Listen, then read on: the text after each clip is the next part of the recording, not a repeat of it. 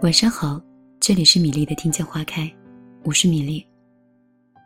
听见花开呢，每天晚上都会分享一些睡前故事。以前是每天晚上都会讲，现在米粒懒了，看故事的时间少，看书的时间也少了。但是只要有时间，就会过来给你讲一个好听的故事。今天给你讲的这个故事叫。你先别着急，给幸运多一点酝酿的时间。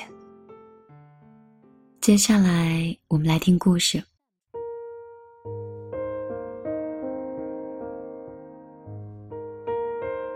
周末和同事聚会，聊到这段时间在北京的生活，李哥的神色是有些黯然的。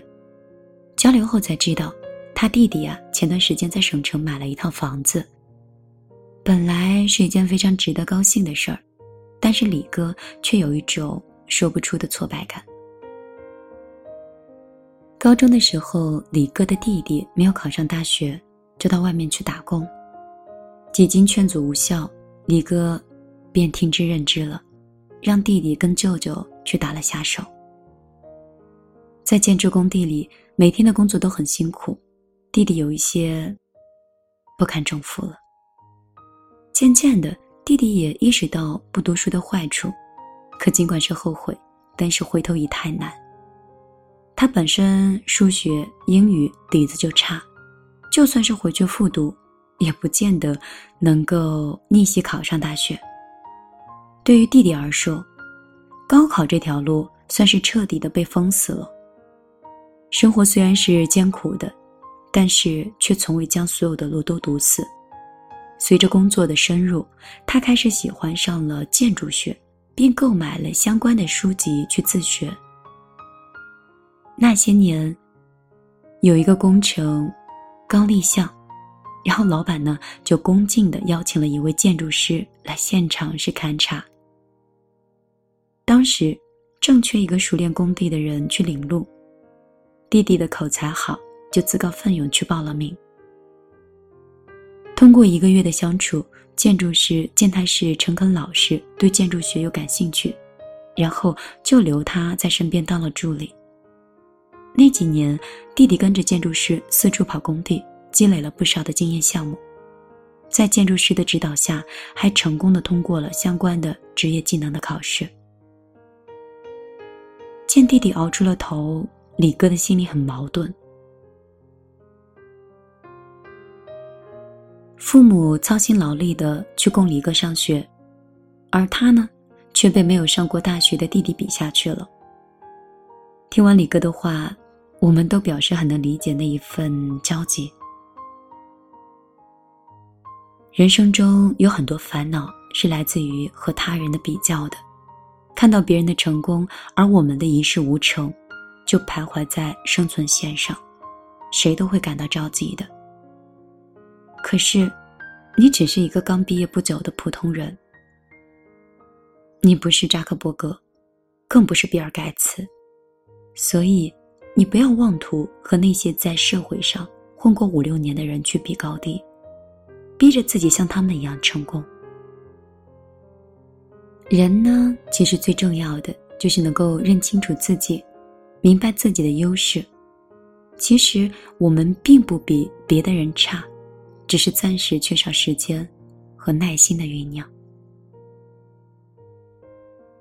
二十岁出头的我们都有过一段十分焦急的时期，那个时候我们做着许多单纯美好的梦，期待着有一天可以成为故事里的主角，然后一步登天。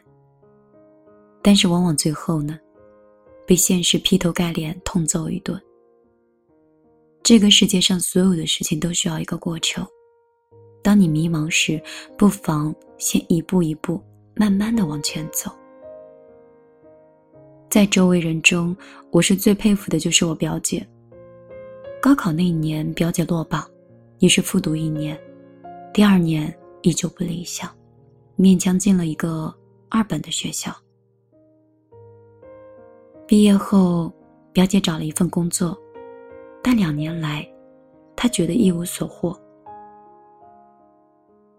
见到周围的人混的是风生水起，自己却看不到上升的希望，他感到了前途的一片渺茫。一个夜里，表姐表示考研，她一边上班一边利用业余的时间复习。半年后，她幸运的通过了考试，进入了梦寐以求的大学读研。读研期间，表姐深刻的感受到，随着年龄的增长所带来的压力。有一天，她就跑到了导师那里去谈心。导师安慰她说：“你别着急，给自己一点时间去沉淀。”随后就安排了一个任务，让她翻译一本英文的著作。拿着那本厚厚的外文书，表姐心里颇有怨气。回到寝室看了半夜。就昏昏欲睡了。一个月过去了，他没有再翻看那本书，直到有一天导师询问他看的怎么样了，他才恍然想起来，居然有那么一件事儿。尽管是万般的不愿意，但是他还是跑回寝室，捧着字典一张一张的去翻译。而就在那半年，导师就不断的催促他。匆忙的生活让表姐渐渐的摆脱了迷茫，对翻译开始有了兴趣，对未来也开始有了清晰的规划。研三那一年，当周围的同学都为了工作焦头烂额的时候，他却顺利的拿到了导师的推荐信。凭借着出色的翻译能力，他轻而易举的就进入了一家大型的企业。每当迷茫的时候，我就会想起表姐的话：“你可以迷茫，但千万不要着急，给自己一点时间去酝酿，幸运才会来得更快一点。”很多时候，当遭遇不顺时，我们很容易着急，然后乱了分寸。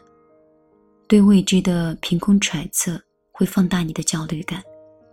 所以，你遇到问题的时候，先别那么着急，给自己一些思考的时间，留一些余地去酝酿。我们常羡慕别人的幸运，但是你不知道，那是别人酝酿了很久才发出来的光芒。你羡慕别人的学识丰富，却不知道，当你下班约会的时候，别人坐在台灯下安静的思考。你羡慕别人身材好，那你不知道，当你沉迷综艺节目追星的时候，别人在健身房里锻炼身体。你羡慕别人的生意做得大，那你又怎会知道，别人可能在你沉迷网络游戏的时候，他却在互联网和商路上默默的耕耘。你羡慕别人美好的时候，却不知道他们在背后付出了多少。你还把他傻傻的归于他们的运气好。其实这个世界上，还有那么多天生的运气啊，不过，是以往的努力的积攒而已。当努力到一定程度的时候，幸运，自然可以和你不期而遇了。如果骄傲没被现实大海冷冷拍下。又怎会懂得要多努力才走得到远方？如果梦想不曾坠落悬崖，千钧一发，又怎会晓得执着的人拥有隐形翅膀？把眼泪装在心上。会开出勇敢的花，可以在疲惫的时光，闭上眼睛闻到一种芬芳，就像好好睡了一夜，直到天亮，又能边走着边哼着歌，用轻快的步